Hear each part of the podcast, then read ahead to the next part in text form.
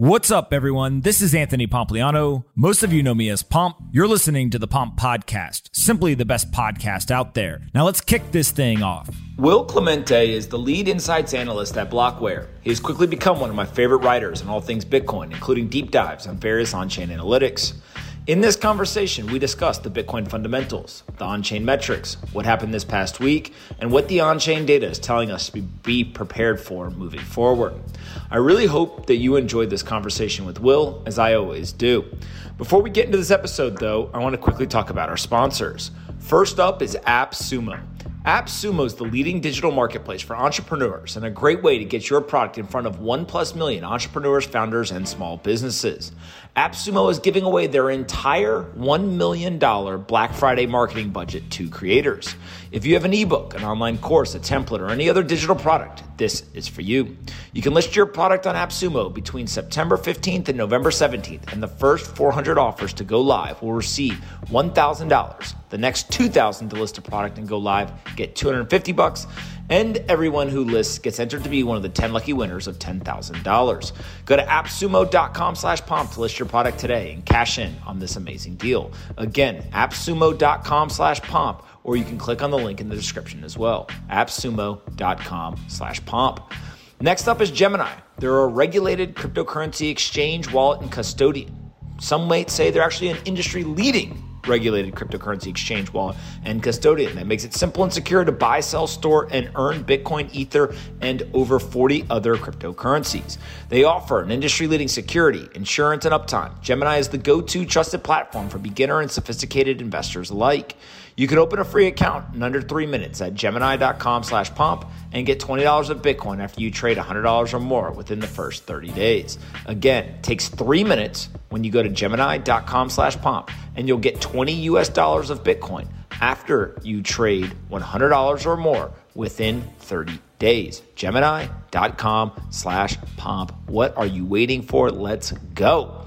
Last but not least is OKCoin. If you haven't started to build your crypto portfolio on OKCoin, there's no better time. They're one of the fastest growing global exchanges around, and they have some promotions happening right now to help even more people start being a part of the future of finance. If you have an account already, you can split $100 in Bitcoin with a friend when you invite them to sign up for OKCoin. If they buy 100 bucks of crypto in the first month, you invite them, they buy $100 of crypto, you both split a free $100 from OKCoin.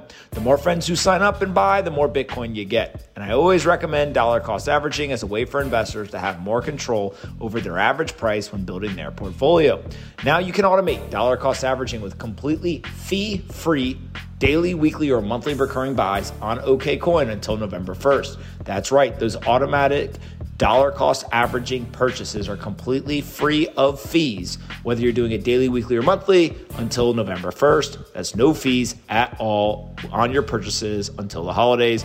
Get started on the web or on their super easy to use app at okcoin.com slash pomp. Again, okcoin.com slash pomp. All right, let's get this episode with Will. I hope you guys enjoy this one.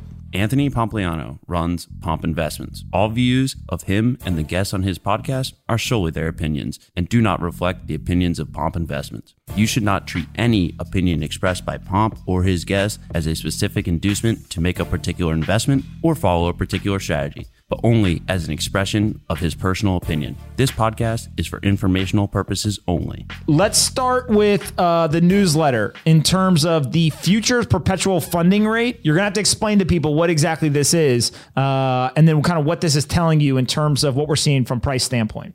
Yeah, so this is this is a TradingLite which is one of like my favorite platforms and just so like people know what's going on with price action like in the last like 10 minutes it's showing you is the price, um, you know, the active market price moving more towards the bid or the ask? So it's basically showing you are buyers or sellers more aggressive in the market? Um, and so, you know, that in combination with with volume is basically showing you there's an aggressive buyer on Coinbase right now. So that's that's just what's going on in like the, the immediate term. And so that's what's driving kind of this quick price increase is that there's some major buyer on Coinbase scooping up Bitcoin. Yeah. Well, yeah, we call it TWAPing, where they're basically, you know, like averaging in, um, you know, a, a, large buy, right? You can't just fat thumb a large buy. Um, which, by the way, I mean, speaking of fat thumbing, that price action yesterday was pretty funny, where we had someone basically just like market selling this really fat order that liquidated like 46 million or 47 million dollars of longs and then we just continued right up it's a complete scam price action it's been uh it's been it's been some weird some weird pa over the last two days yesterday like i said we had that big seller and now looks like we have some aggressive buying on on coinbase. But yeah for listeners like TradingLite is awesome. You can go in and look at per exchange uh, basically like this heat map of all the bids and asks and then overlay some of these other indicators. But anyway we can get into the newsletter. I just wanted to to share I love what was that. going on right this second. Okay let's start with the futures perpetual funding rate. What exactly is this and, and what's it telling us? Right so the funding rate is based on the delta between the spot price and um, in the mark price, which is you know different on each exchange. So you're looking at the weighted average of all the uh, spot exchanges versus what the actual perpetual swap contract price is trading on. Uh, and so this what you're looking at is the aggregated uh, version of this. But what you want to look for with funding is um, not necessarily the fact i think there's this misconception that when you have positive funding that it's that it's always bearish. And that's not the case because it, it, can just be the, the price of, of doing business at the time, right? If if the market's trending bullish, then that's just the cost of doing business in a in a bullish market. And you know, contrarily, you know, if if you're in a you know bearish market, that's just kind of the cost of doing business. Or if you have a large liquidation cascade that can drive the perp contract lower than spot, um, and you can have negative funding. Where I think funding is really a good tool is when you have these dislocations between the trend of it and price. Um, and so, a really good example of this was right after we broke all time highs, that really big uh, little cluster that you see on the left hand side. That's uh, funding mooning up to like 150% APR on some exchanges. Um, which is you know obviously a, a, bit concerning in itself. But where you really would would be concerned um, was in that that second kind of spike on the right hand of uh, right hand side of, of that first cluster. And the reason is because price is grinding down while funding is rising. And so essentially what that's saying is the force that the perpetual swap you know traders are exerting so they're they're leverage longing as price is going down. So they're basically get, you know getting faded by what the spot market is doing. And that's that's a huge red flag. Um, and so if you remember a long time ago, like at the end of summer, we called this big short squeeze off of the lows, and it was, it was the complete opposite setup. Uh, price was rising, funding was going the opposite, and so using these dislocations can give some good signal about what happens in, in the market. Um, and over the last couple days, on Wednesday, I think it was Wednesday night, um, you had this an, another dislocation where price was grinding down, funding was rising, and that was a, a big red, big red flag. Um, you also had open interest uh, spiking, and, and particularly uh, in particular the coin margin contracts. So we look at we talked about this last week, the coin margin uh, versus the stable coin margin, and why you know why there's more convexity to the to the coin margin uh, because you know as price goes down you're not only you know your p&l is decreasing but you're less collateralized. So that's another another thing to look at is the coin margin open interest. Um, you can also look at liquidation levels. So i'd like to look at Hyblock is a really good platform for that. You can see where the liquidations are. So you can say okay if price goes down to you know X level, then you know you have a large cascade, and so whales can see this information too, right? And so that's why you know you have things like what happened yesterday, where it basically looked like someone was kind of stop loss hunting in the sense of they were trying to trigger a cascade, you know, perhaps buy in cheaper, or they went short and then triggered the cascade, right? Um, and so looking at some of these things can kind of give you some insight into you know when traders are kind of getting off sides and when they're in you know when they're leverage doing so. Um, you know that that was a that was like a pretty you know red flag to me on on on Wednesday. Uh, but you know we flushed a bit of that leverage out. So, so we have another chart here that's got your tweets overlaid on it, which, like to mm-hmm. me, is I know you're getting better at this stuff and you're constantly learning because now you're starting to time some of this and, and really understand how uh, the underlying fundamentals and the on-chain metrics are uh, interfacing with price. And on this graphic, what we have is we've got three tweets of yours. The first one says that the market cap OI uh, is rising plus positive funding. Then basically you say, hey, price is grinding down uh, and funding is rising. FYI, kind of giving a little bit of a warning. And then you've got that Bybit funding uh, at a very high level. So maybe walk us through here. You know, how accurate is this stuff, and like how do you think about uh, what you're calling out versus some of the uh, the price action that we're seeing in more of like the short term versus the longer term on chain stuff that I think you know most people assign uh, value to on on chain. Yeah, totally. Like in the short term, there's just so much liquidity in the derivatives market, especially the the perpetual swap market. that price is really driven by it in the in the in the shorter term. Um, in in the longer term, I look at on chain as kind of the oops as kind of the the macro, right? And and so you know when you're trying to look at what's going to happen over the next couple days, on chain really isn't the best. Oh, we're getting some nice little price action here. Uh, on chain isn't necessarily the the best tool for what's going to happen in the extremely short term. Um, and so for that, like I said, you look at the derivatives data, um, and so you know I just threw over not to necessarily show myself, but just to show how the the concept, like remove me from it. Just look at the concept itself and and how it's played out. So like on the left, you know, you're looking at open interest as a percentage of market cap rising. Meanwhile, you had funding increasing as as price was decreasing. Same setup after all time highs, and then once again the same setup on the right hand side. Um, but on the right hand side, another thing to, to throw in, I, I, forgot to mention a second ago, was you can also look at funding a, a, in a bit more granularly. Um, you can look at the individual exchanges. So you can look at like you know what's what's Bybit funding doing? You know, what what's uh, Binance Binance funding, and then you can go to step further and say, well, you know, what's Bybit coin margin funding? What's Bybit USD margin funding? Um, and so on the right, what you'll see is I was comparing Bybit and Binance, which tend to have a lot more retail action compared to FTX and Deribit, which this is a bit of a generalization, but it, it tends to be a bit more of the the smarter money uh, participates on those exchanges. And so when you see dislocations between like Bybit, Binance, and, and Deribit and FTX, that can be a little uh, a bit of a signal as well. That was uh, that was ironically also another signal when we called that short squeeze uh, at the end of the summer. Same thing in reverse.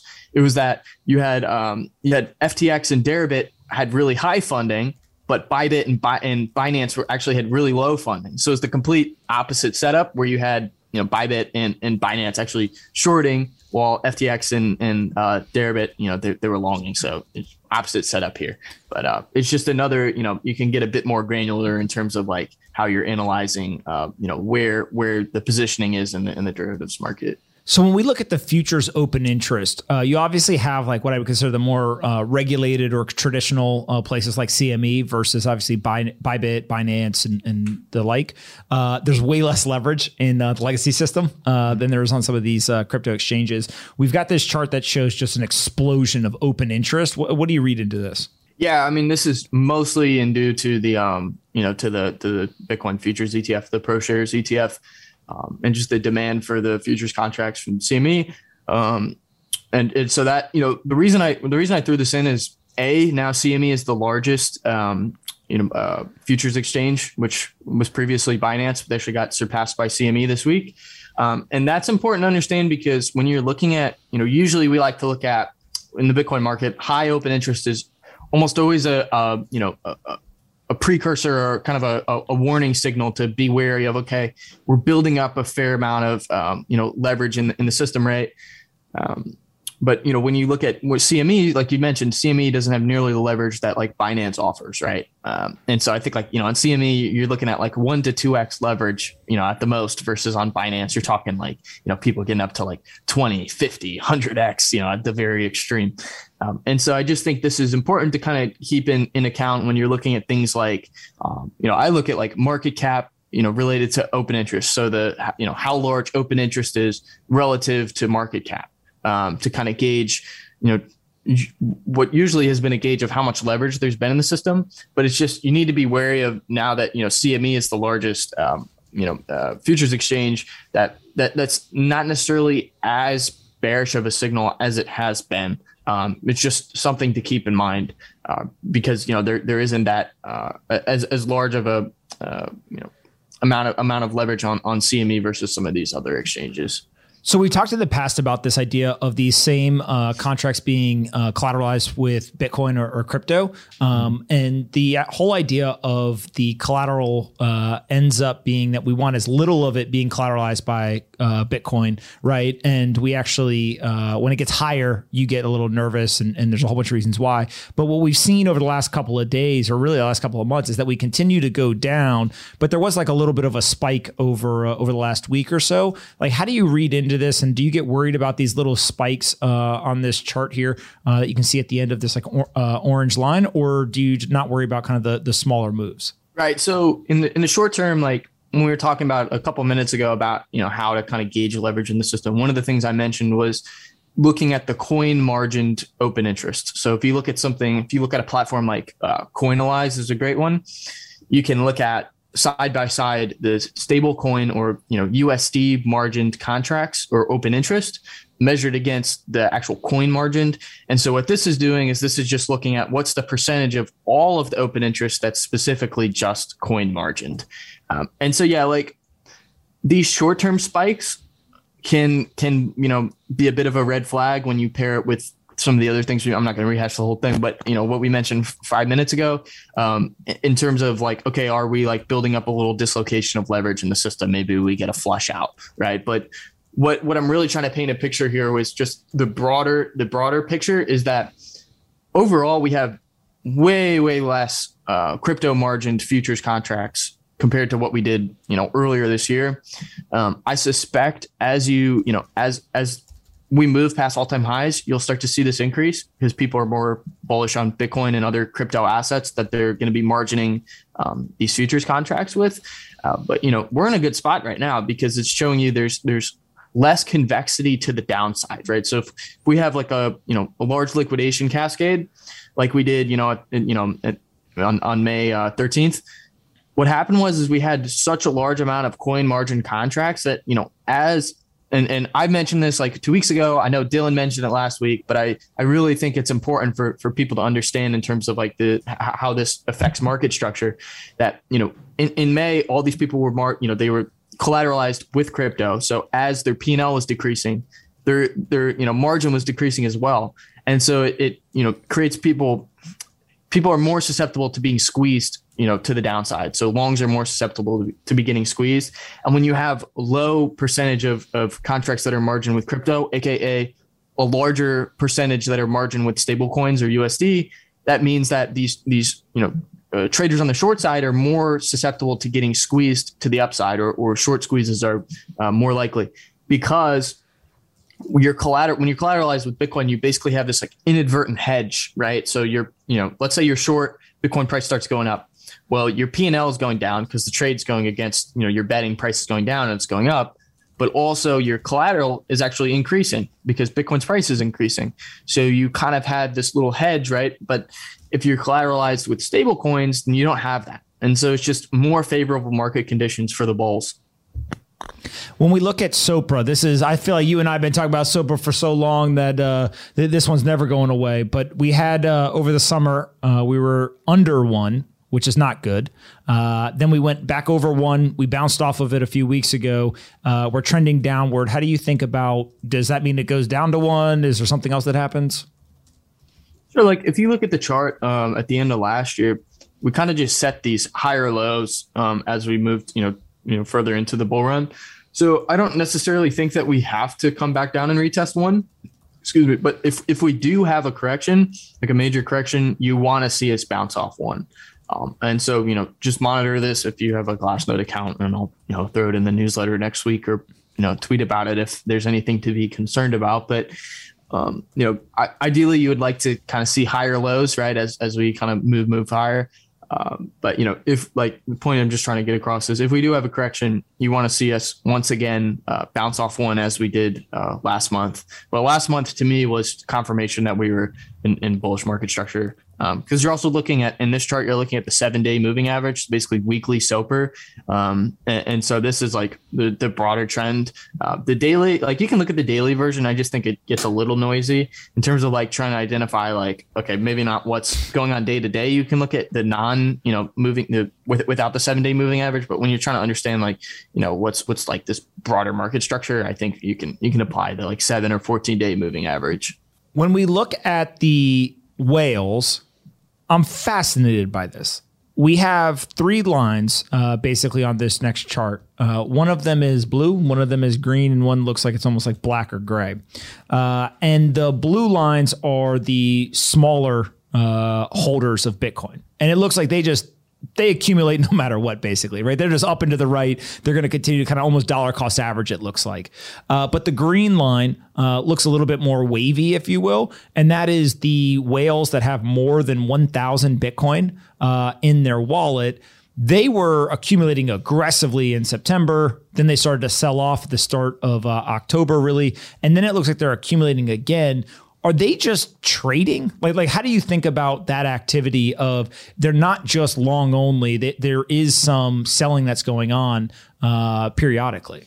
Yeah. So first of all, like this is relying on Glassnode's entity uh, heuristics, so it's it's not p- perfect, right? And, and so, like a month or so back, you know, I would look at the exact numbers, but since then I've kind of changed my my thinking just because, you know, like their heuristics aren't perfect. So you can't rely on like, okay, whales have accumulated exactly this amount of coins. Um, and so I, I also have now started to throw a 14 day moving average on this to kind of smooth it out a bit. Um, and so it's, it's, I think it's still useful in the sense that we can look at what's the trend, right? But in terms of getting like the actual like granular number, like raw number, I don't think it's, it's fully accurate to look at in that sense.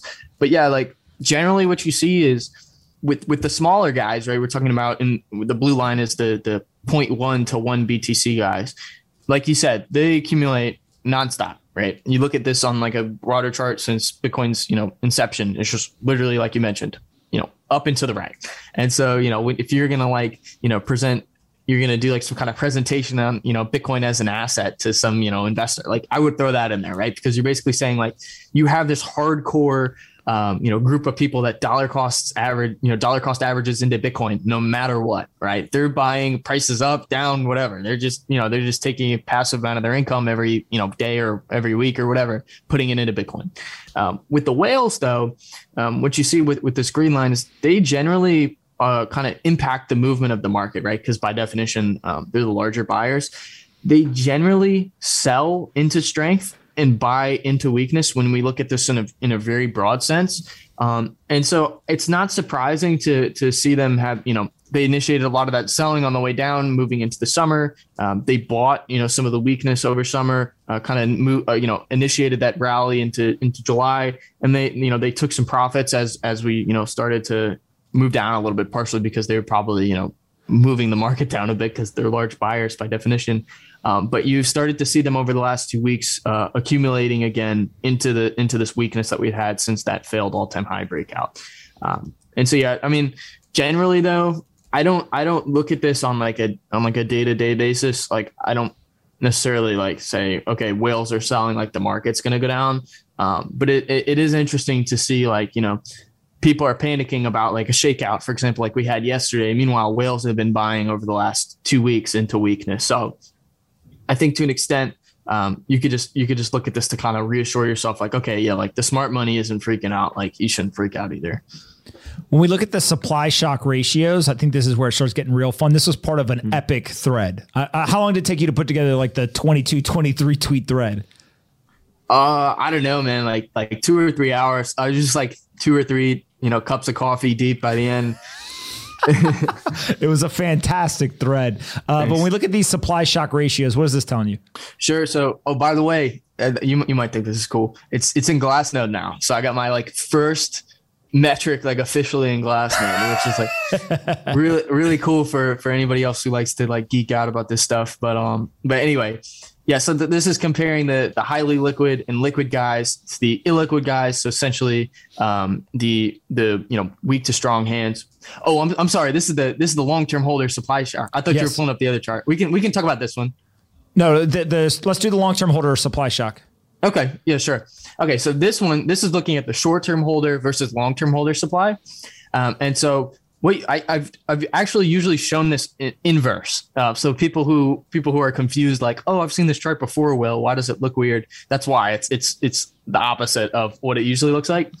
Um, and so the reasoning is because I kind of saw this pattern. I was staring at it, and I was like, hold on, like if you draw trend lines, right, we're basically in this kind of descending wedge, which by the way is like a bullish pattern in technical analysis. Um, but the, the point I'm just trying to get across here is that when we hit the bottom of this trend line, that's usually when we're at the bottom of these macro corrections. So if you look at, you know, between the, the 2013, 2017 bull run at, you know, at the bottom of the bear market, we, we had two taps along the bottom of the line um, at, you know, at the very bottom of the, the 2018 bear market. And then also during March, we tapped the bottom of the line. And then above the, the upper trend line, that's been actually a good signal of when we've hit these macro peaks. So if you look at 2013, uh, 2017, um, and, and, so now you know after we just tagged the bottom of that, um, you're so it's kind of counterintuitive when you hit the bottom of the line. That's actually when the market, uh, you know, you're you're saying that the market is is uh, the the most bullish because you have you have long term holders that are uh, although this is at the bottom of the bear market, it's saying the long-term holders have locked up the largest amount of supply. So like the the expected price appreciation is at the highest when it hits the bottom of this trend line, essentially. Um, and so we've hit the bottom of the trend line. So in other words, what that means is that long-term holder supply shock ratio is at an all-time high.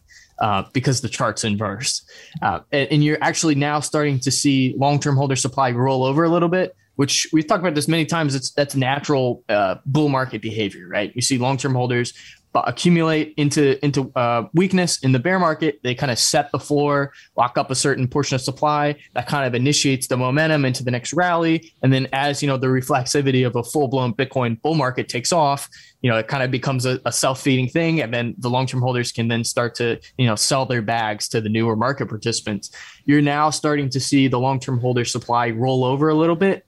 Um, you started to see that like right after we had that all time high breakout. Um, since then, they like it, it's it's kind of flat, but you, it, it, looks like it looks like it's kind of topping out, which is once again natural natural uh, you know bull market behavior from these long term holders. And I suspect you'll start to see long term holder uh, supply decrease, you know, more so, which means that we'll move as I put in that arrow in that in that chart, we'll move back towards the upper bound of of the descending wedge. So it's counterintuitive. What I'm saying is as we move higher back towards the upper trend line, it means that long term holders are, are selling their bags to short term holders, which is natural bull market behavior.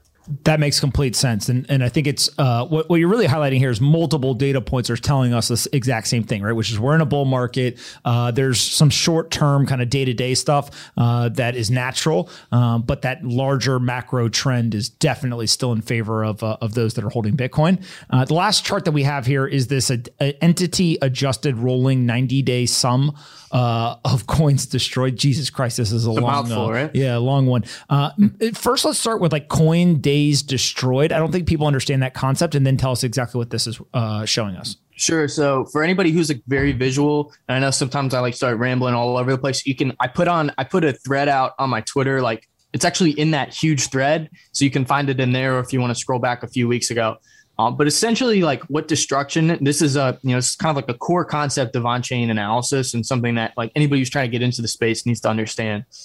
The, you know, the, the way I would explain it is if you move a coin to a wallet, right? So let's say we move uh, one coin to a wallet for one day. It sits in the, it sits in that wallet for one day. It's now accumulated one coin day.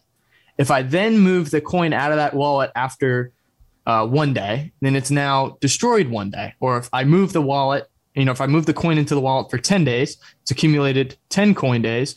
If I then move it out of that wallet, then it's now destroyed 10 days.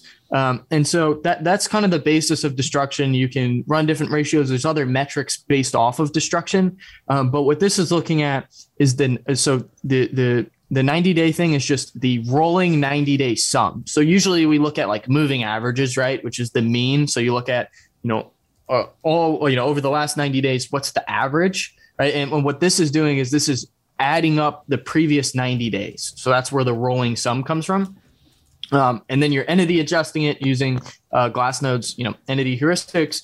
Uh, and what you see is that we were, and then on top of this, I threw. I know this is like this is like a lot to to like throw at you but then this is i threw a 90 day moving average on top of the 90 day sum of coin days destroyed uh, and so the point is like the tldr is that destruction is at a is is very low um, in a broader sense um, you know compared to to where we've been historically especially given uh, you know price action um, usually you see destruction at uh, you know at these lows in the bottom of the bear market and the reasoning is because, as we talked about, that's when long term holders are accumulating the most. So that's when you're actually seeing coin days being created the most. Usually you see coin days destroyed at the top of a bull market. And so this is just another metric showing that you have really strong hodling behavior. Um, and so this backs up all the things we've talked about long term holder supply, uh, illiquid supply, hodl waves, uh, average spent output lifespan, spent volume, age bands, um, all these different metrics that are basically showing you the same thing that you know you have really strong hodling behavior. This is just another way to show that. It's just showing that there's very low amount of coin days being destroyed or, or very low destruction, meaning that there's there's uh, you know not many old coins being spent when you kind of zoom out here, right? There's all this data, and I think that you and I love looking at this. My brother's like looking at it. There's plenty of other people on the internet like looking at it. Hey, I've seen you by the way on Twitter. I, I like your tweets, man, because it, it's cool. You're like you're like pushing on chain, and that's awesome. I see you like pumping out stuff about like realized cap. I'm like, okay, Pomp. Well, well here here's what I think ends up happening. Right, is uh, as people learn more and more about the on chain metrics, they start to realize that uh, it's there for everyone to see and it tells you so much about what's going on in the network. Uh, and if you don't look, it's kind of like if a publicly traded company was to have a daily um, kind of earnings report, right? To some degree, you could see all this data, but you just like, I don't care about it.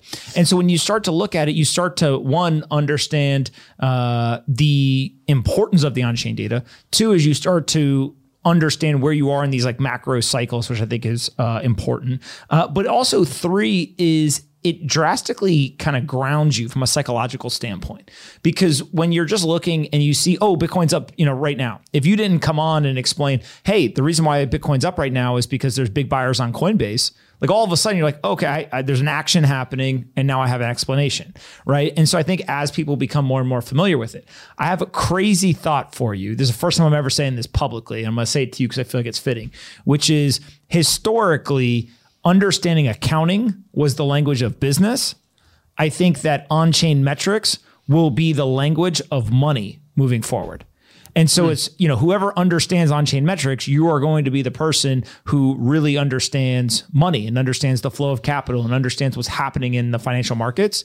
If you simply just understand traditional accounting, but you don't understand on chain metrics, you're almost going to be flying blind in a lot of these capital flows. And so I think that the work that people are doing in on chain metrics is incredibly important uh, because one, it's not just a, hey, let me learn on chain metrics, but also two, as you know, you've done with some of the supply shock stuff, uh, many others like Willy Woo or David Puell and, and Dylan and you know all these people, they're coming up with new metrics. And for years to come, people will use those metrics that are being created today as the standard way to measure various things. And I think that's ultimately what's kind of so cool about what's happening right now is just the data is there. It's how do you look at it, what perspective, how do you analyze it, uh, and the community continues to kind of churn out better and better data analysis, uh, which then informs millions of people around the world.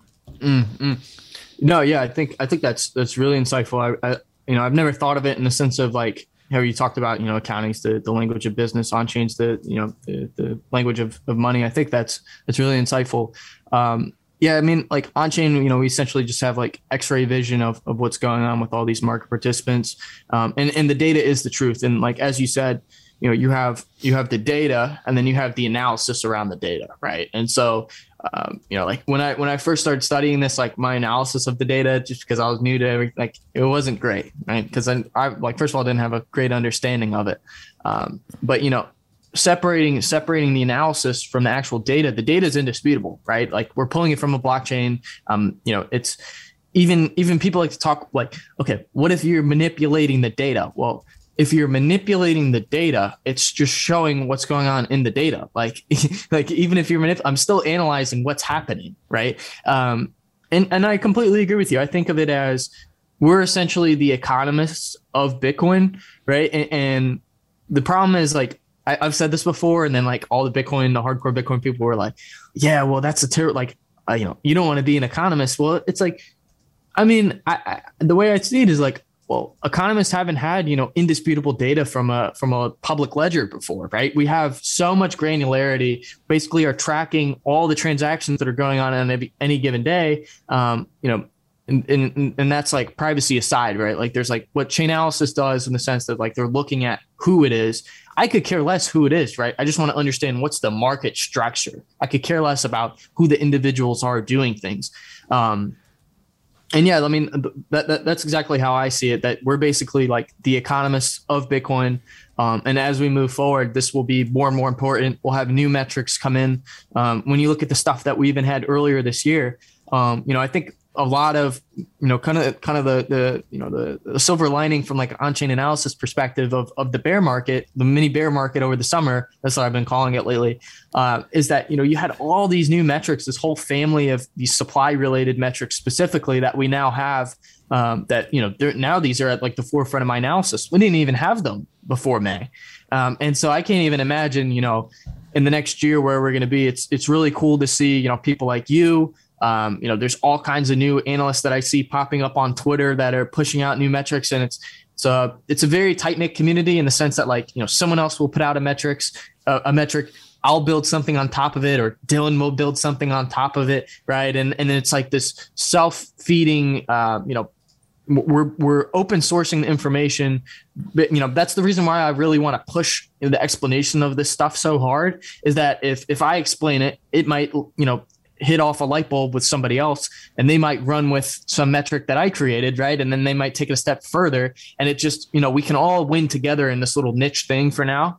Uh, I, I think, you know, at, at, least for now, because it's it's so small in terms of you know where where I envision this going. Uh, I think like on chain analysis and you know, you know, talking about like 10, 20 years, it's going to be huge, right? I, I think there's a good chance by the end of the bull run you'll probably see on-chain metrics on like you know mainstream media like CNBC and stuff.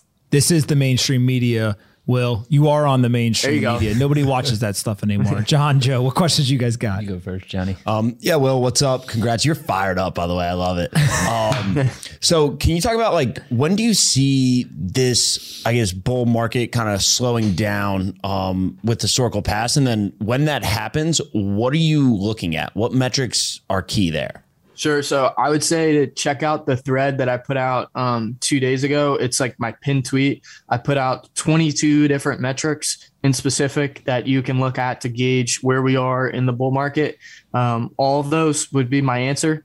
Uh, and I'm I like, you know, I, I, we could run through them all, but I'm probably going to have people asleep by the end of it. But I would look at for some of those behaviors in the thread. Um, and also it's kind of like a way I can like cop out of the answer but yeah, I would scroll through and, and check out um, some of those things in terms of the behavioral trends and then also like specific kind of like price targets. Um, yeah, I mean, I, I, think it's it's hard to say though when when the bull market ends because um, a lot of my buddies will come to me and say, um, you know, when when is the bull market going to end? That's what everybody wants to know. Is it going to be December or January? I mean, I don't really see it that way, right? I, I look at it more of like what are the behaviors that we look to identify when the market is historically like getting overheated or when is it a good time to buy? Um, you know when do when do those behaviors start to look a little toppy right? And so like as far as like timing wise it's hard to predict you know what that would be. Historically bitcoin's topped out in december right? But um, that, that doesn't necessarily go to say that you know we definitely will top out in december. So i don't really have a base case for the timing specifically. I just know like what behaviors I'm going to look for, if that makes sense. Yeah, it does. I'll check out your thread too. Appreciate Thanks, that. Bro. Joe, what do you got? Uh, Will, so thanks for all this. The, the on-chain metrics are fascinating. I think uh, not only us, but the the people watching really appreciate it, appreciate them every week. So uh, appreciate that. But my question would be like when we zoom out, right? Uh, we've talked about this before. We all and, and you specifically have mentioned that we're going to be in we're in a bull run right now, right? And, and you're anticipating that we'll hit uh, hundred thousand in price, whether it's at the end of this year or shortly thereafter, etc. Are you still uh, sticking to that? Are you uh, feeling different about it? How do the metrics kind of tell the whole story when you look at all of them combined? Yeah, no, I think like if you look at all those metrics in the thread that I put out, um, you know, the, the kind of consensus is is that we're kind of lukewarm, right, in terms of you know how like overheated, if you will, we are. Um, we're you know we're not at you know the bottom of like a bear market in the sense that like we have like insane amounts of room to run, but I think you know I think we still have a fair amount of, of, of you know room to go. I, I don't really have anything else to say. I, I, would I would ask too, like maybe this is way out of left field and it doesn't have any correlation, but is there any uh, kind of thing that you can draw from? We've seen a bunch of uh, of shit coins, frankly, start to get a lot of volume and, and start to get a little yeah. market exposure. Does that have any impact on the Bitcoin market or none at all? The way I see it is like Bitcoin is Bitcoin is the you know the kind of the, the king in the space, and so when Bitcoin moves really aggressively, which I think we haven't really seen a, a, a real you know move in Bitcoin in, in that sense since like the end of last year. Um, you'll start to see the liquidity flow out of some of these alts, right? And and then you know I, I look at the altcoins from a trading perspective as kind of a derivative of Bitcoin, and basically like there's a risk curve, right? And you know, in a in a bull run, you can go out further on the risk curve. And so this is like something like Raoul Paul's talked about. And like I know all the Bitcoiners give him so much shit about like owning altcoins, but he's a trader, right? And so what what he's what he's saying in terms of like I remember he came on on your guys' show and he was like, I'm really heavyweight ETH. The reason is because he knows that we're in the, the second half of a, a, bull run, and the further you you know the further towards the peak of the bull run you go, the further out on the risk curve you can go in terms of you know the assets that you hold. Um, and so yeah, I mean, I suspect that a lot of these altcoins are probably going to run right, and and you'll see these these really large moves in in some of these names like Solana, Ethereum, etc. Um, you know, I don't own those things. I own Bitcoin. Um, but you know that's not to say that you won't see you know USD appreciation and those things, and they're they're way more reflexive than Bitcoin, which just means like in the bull run they're gonna they're probably gonna outperform Bitcoin, right? And, and then, but in the bear market they're gonna dramatically underperform Bitcoin. Um, and so I mean I think you just if, if you're gonna mess around with that stuff, like you need to understand you know risk and and understand like how these things uh, behave with each other. Um, because at the end of the day, it, these things are really just kind of orbiting around Bitcoin. Uh, you know, if, if, if Bitcoin if Bitcoin absolutely nukes, well, the market's going to nuke. I mean, maybe you have like one or two coins that are like decorrelated from the rest of the market, but generally speaking, you know, Bitcoin has a large move. Um, you know, the, the way to think about it is like altcoins being long altcoins are basically it, it, it's basically being short bitcoin volatility right and, and so if, if Bitcoin's volatile in either way, then you probably don't want to be long altcoins, at least in the short term. Gotcha. Well, when you think about uh, all of these on chain metrics, when you wake up in the morning, what do you check first? Like, what's the very first thing that you're like, that's what I, I run to that because that tells me, uh, you know, as much as I need uh, as the first thing? Sure. It's, it's, obviously price, right? Um, and then second of all, it's it's the derivatives data because um, I check like the on-chain data at least on Glassnode um, updates at 8:30 p.m. Um, so like I'm, i mean I'm on my computer at like 8:25, like give me the data, right? And as soon as it loads, I like I get my fix, right? I figure out everything that happened for the day, and then that's it, right? Like the data really doesn't fluctuate that much from an on-chain perspective, like day to day. Um, but yeah, like the the derivatives data changes all the time right? We're talking about like funding, open interest, uh, you know, looking at like the CVD to gauge like spot, like some of these different things, you know, the, the order books, I watch those throughout the day. Uh, I would say some of those things, like definitely the, the first two things that I check in the morning are what's, you know, price, um, you know, were there liquidations if there's, if there's a large move, um, and then also like, you know, what is, what is, what is funding and, and, um, you know, also like on open interest, I look at you know the like we mentioned the the coin versus stable coin thing, like a bit of granularity, but in general, um, the the derivatives data because that that like we mentioned that stuff really drives you know the, the short term price. Yeah, it's fascinating to me. That's what you run to first. It says so much about like the importance of that data set. So mm-hmm. uh, I appreciate it. Awesome, man. All right, thank you so much for uh, for taking the time to do this. We'll uh, we'll see you on Friday. All right, you guys have a good weekend. Later, Take care. Will. Thanks, Will.